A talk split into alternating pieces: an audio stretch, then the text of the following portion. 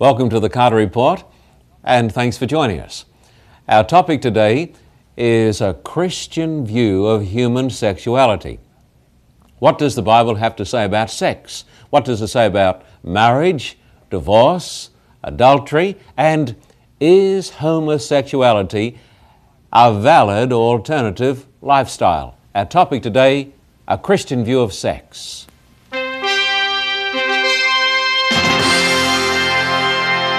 The Carter Report investigates the mysteries of the past as it seeks to interpret amazing predictions concerning our future.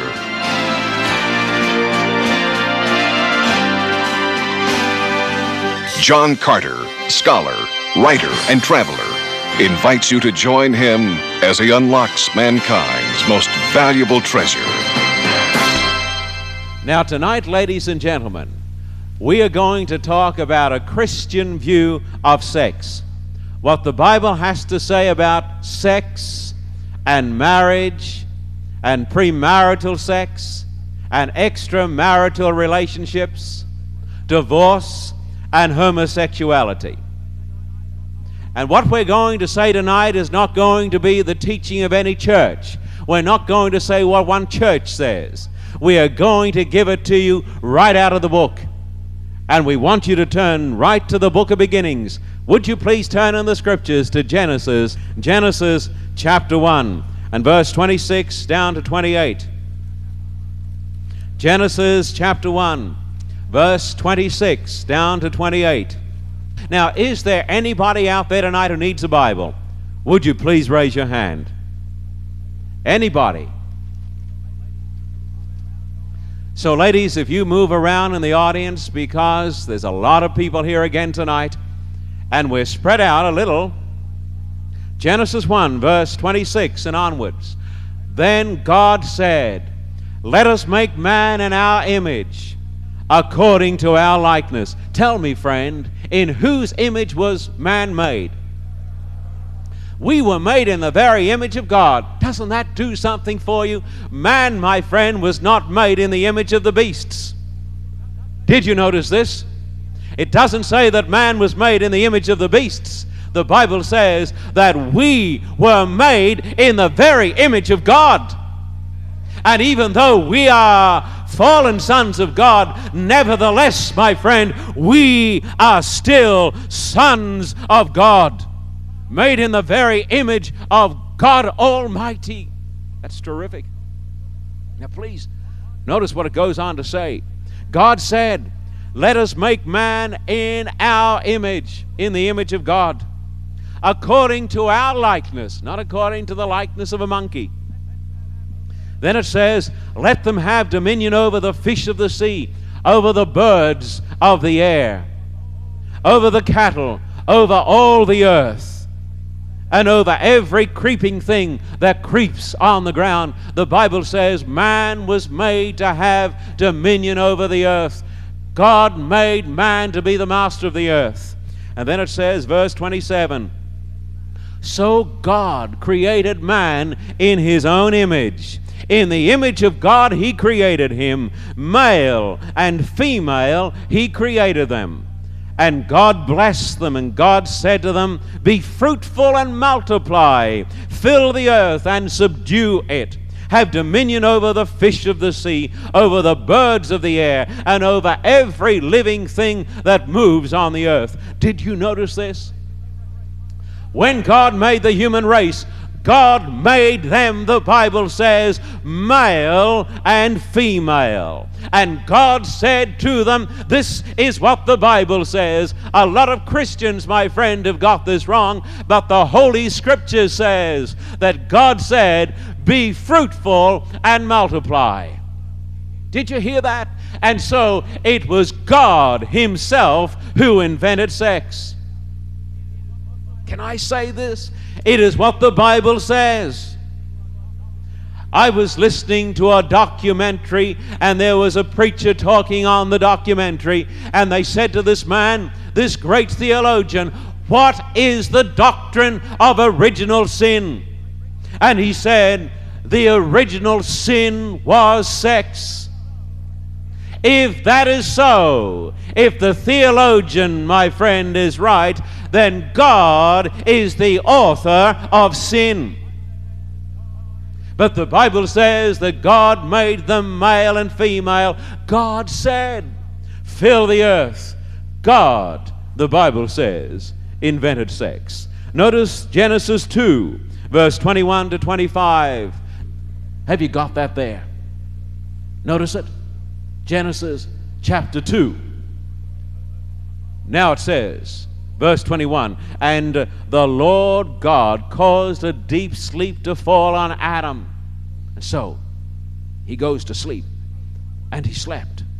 And he took one of his ribs and closed up the flesh in its place. Then the rib which the Lord God had taken from man, he made into a woman. And he brought her to the man. And Adam said, this is now bone of my bones, flesh of my flesh. She shall be called woman, because she was taken out of man. Now here it is, the great text.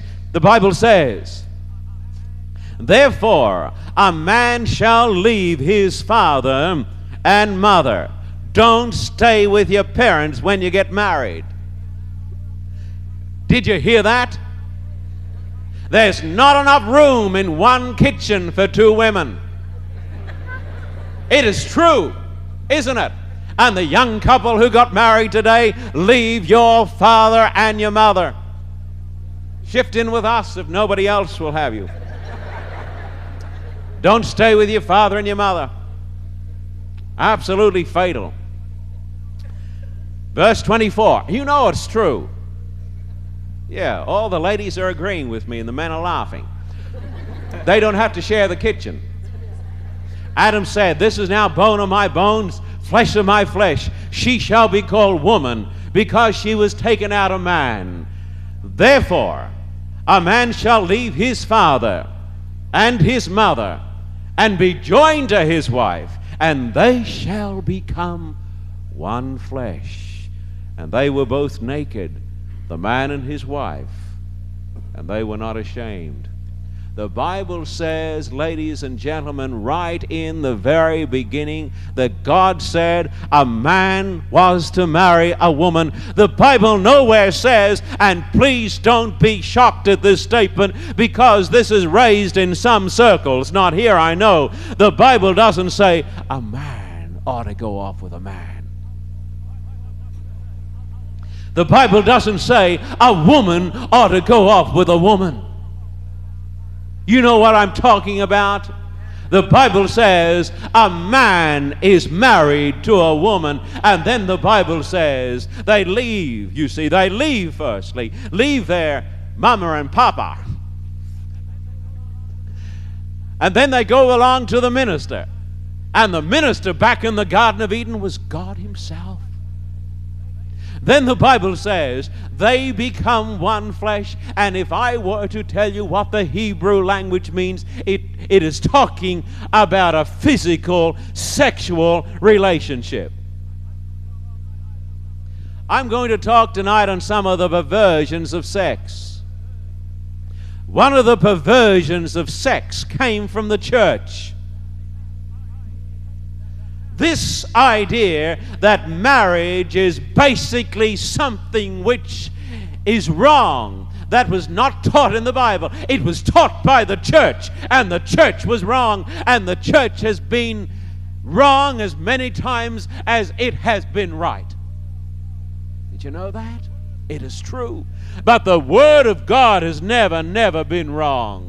The Word of God is true, my friend. It is the churches, and I don't say this disparagingly because I belong to the church, but the church has often twisted Scripture and twisted people with their erroneous interpretations, but you don't read about it in the Bible, in the Word of God. You hear me? It's true. So, point number one tonight, and this is absolutely solid, sound theology. God invented marriage, and God, the Bible says, invented sex. Now, I want you to come over now to page one one one seven, one one one seven, triple one seven, First Corinthians chapter seven and verses one down to five. First Corinthians chapter seven. This is a text we don't normally read out loud. Now concerning the things of which you wrote to me, it is good for a man not to touch a woman. Now what is Paul talking about? He is simply saying if a person doesn't want to get married, that's fine. That's good. There is no compulsion to get married, he's saying. Nevertheless, Paul says, because of sexual immorality, let each man have his own wife, and let each woman have her own husband. And it doesn't say wives or husbands, you see. One is enough, the Bible says. Now verse three says, let the husband render to his wife the affection due her, and likewise also the wife to her husband. The wife does not have authority over her own body, but the husband does. And likewise, the husband does not have authority over his own body or his check account, but the wife does. That is the John Carter Revised Standard Version. But I tell you, it's got a lot of authority. Now, verse five says, do not deprive one another, except with consent for a time, that you may give yourselves to fasting and prayer, and come together again so that Satan does not tempt you because of your lack of self-control. Now the Apostle Paul, you know, people have said about the Apostle Paul that Paul was opposed to marriage and Paul was opposed to sex. That is not so. The Bible teaches, and I am telling it to you, my friend, not from what my church says. I'm telling it to you from what the Bible says. The Bible says that God invented sex, and sex at the right time and the right place is good and proper and Christian and godly. That's the teaching of the Bible. On a subject like this, I don't get any amens. Everybody is too scared to say anything. Every, you see, who'd want to clap when I made a statement like that? If, if anybody... I, I was going to say, if, if some poor individual clapped by himself, everybody would look around and say, what's kinky about him? You see? All right. Do we have to televise this tonight? Can't I get out of this one tonight? Does this have to go on record? Now, the Bible tells me. Now, I'm going to deal with a problem that the Pope has talked about, but I may give a different idea to it than what the Pope has said, because I have a different authority. Listen, God invented sex for two reasons. Number one, for reproduction. We all know that. But not only reproduction, God invented sex as the supreme expression of love between a man and a woman in the context of marriage. And if that is so, there is nothing wrong with birth control. Now, people have said to me, is birth... I've had so many people around the world and, and in countries like the Philippines, and they've come to me uh, with tremendous burdens because there are women with, with ten kids. And they've said to me, we have been taught that it's wrong to practice birth control. I do not find one text in the Bible to support that idea. And I personally, my friend, have a lot of, of sympathy, and my heart goes out to those people in some of those countries where women are simply the continual bearers of unwanted children. And that is where you see, look, you go down south of the border, and what do you see? You see women who have simply become things. I do not believe that is in the plan of God Almighty. Thank you, ladies. Let me take it a little further. And this is not meant to hurt anybody's opinion. You can disagree with me on this, but there is one point where you can't disagree. Nowhere can you find me any text in the Bible that condemns responsible parenthood. There's no text there. God, my friend, has made it very, very plain in the Scriptures. And God invented sex. And He invented it, my friend, not just for one reason. God invented it for two reasons. Number one, for children. Number two, as an expression of love. And everybody, when he is being honest with himself, will be forced to accept that conclusion. Now, like every good thing that God has done, you listening to me? Like every good thing that God has done, like every good gift that God has given to the human race, sex has been twisted, sex has been perverted. And there are two extremes, and we're going to talk now about the two extremes. Are you ready for this? Is this a little too strong tonight? You wait till you hear me on the mark of the beast. You'll look back upon this meeting and you'll say, wasn't it tame? Now, please come with me to First Corinthians chapter six, verse nineteen. The Bible says, do you not know that your body is what? A temple of whom?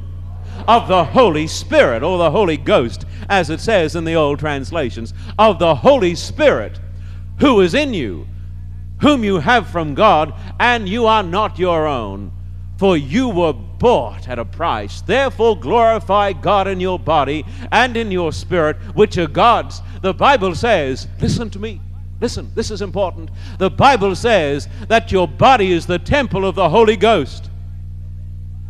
My friend, this body is not some loathsome thing. This body is the indwelling. This body is the place for the indwelling of the Holy Spirit. This body is a tabernacle. This body is God's cathedral, you see. Now listen. Back in the Middle Ages, the church didn't think so.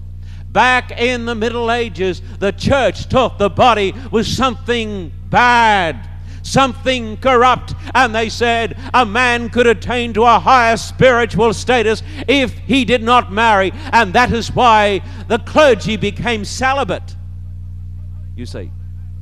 Because they thought a man could not be righteous if he were married, particularly if he had teenagers.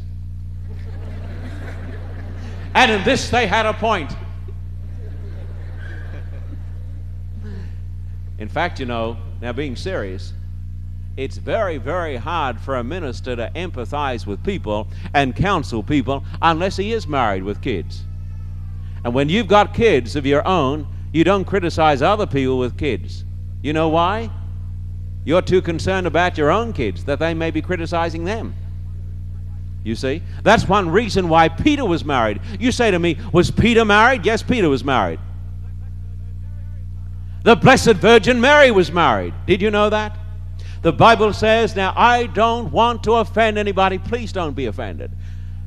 If I say this to you, the last thing I want to do is to hurt anybody's faith. Now, you may get some shocks in these meetings. All I want you to do is not to follow my teaching, but to follow the teaching of the Bible. You see? I've got the right to say to you, do what the Bible says. I've got no right to say to you, do what the church says, or do what John Carter says, but I can say to you, do what God says. That is my duty.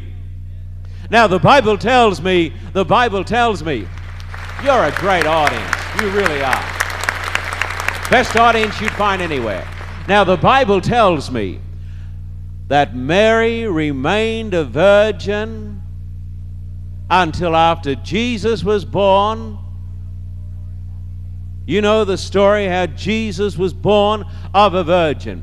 Jesus, the Bible says, had no earthly father, but Jesus was born in a very special way. And the Bible tells me she was, he was born of the Blessed Virgin Mary. I believe in the doctrine of the Blessed Virgin Mary, but this Bible tells me, and I can show it to you, that Mary did not stay a virgin. Did you know that? The Bible says that Mary did not stay a virgin. The Bible says that Joseph did not have marriage relations with her until after Jesus was born. That's what the Bible says. That's not what I say. You may say to me, that's not what my church teaches, and I don't like it. I don't like then what your church teaches, because it is not what the Bible teaches. And my friend, if my church teaches, and I'm talking to John Carter, if my church teaches ideas that are not found in the Bible, the sooner I give up those ideas, the better, and the sooner I follow the Bible. That is good, solid, biblical theology. Now, you know, I'm not using any notes, and I'm just saying what comes into my head, and that's always dangerous. But let me say this. We are to take this stand in these meetings. We are to say, it doesn't matter what I have believed in the past. The only thing that really matters is what the Bible says. And if the Bible says it, God give me the courage, God give me the grace, God give me the strength to put aside my own ideas and to follow Jesus Christ in His Word. Don't you think? Yes? And that's what we're going to do in these meetings. God help us. So, the church taught that the body basically was wrong. Let me tell you where they got it from. They did not get it from Saint Paul. They did not get it from Jesus. They certainly didn't get it from Peter. They did not get it from any of the apostles in the Bible. Do you know where they got it from? They got this idea from the Greek philosophers. Now, the Greek philosophers taught that basically the body was an evil thing. It was a shell. And the only thing that counted was the soul that was inside it. But they said the body is bad. And the body needs to be put down, put down, put down, put down. And everything about the body is basically evil. That's what the Greeks taught. The Greek philosophers, men like Socrates and Plato, all taught this idea. This idea passed into the Christian church. And friend, it got into the great state church that ruled the world. And this gave birth to monasticism and celibacy.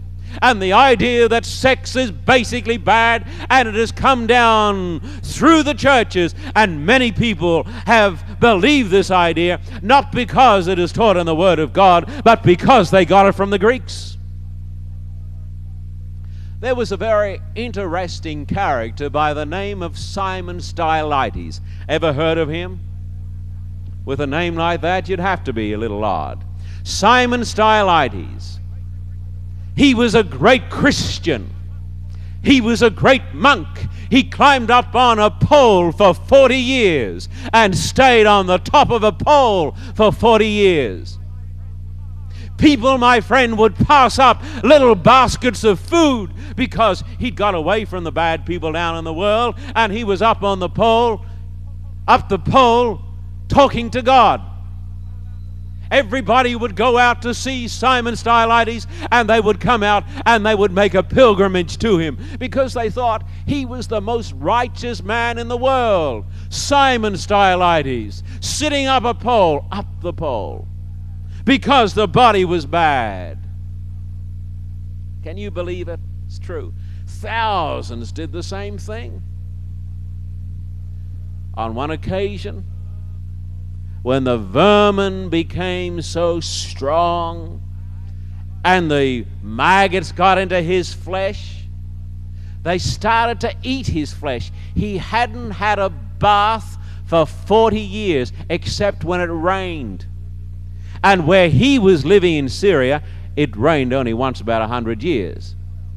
It is just as well he was forty feet up. Don't you think? Just as well he was forty feet up. But when the maggots started to eat his flesh, he took the maggots out and held them up to his eye and said, "What God hath given thee to eat, eat." You see, the body was bad. The body was to be destroyed. And therefore, this gave birth to the dual concept of a body and a soul. And the soul was the only thing that was worthwhile. And the body was basically bad. And therefore, marriage was bad. And sex was bad. And lots and lots of people in America and in Europe and Australia have been brought up with the notion that sex is somehow intrinsically evil. And there may be some of you folks sitting out here tonight who've always had that idea. And you thought that sex is a thing that when you talk about it, you talk about it under the table. Not around the table, because it is basically a dirty subject. That, my friend, is not the teaching of the Bible. That is the teaching of misguided religious fanatics.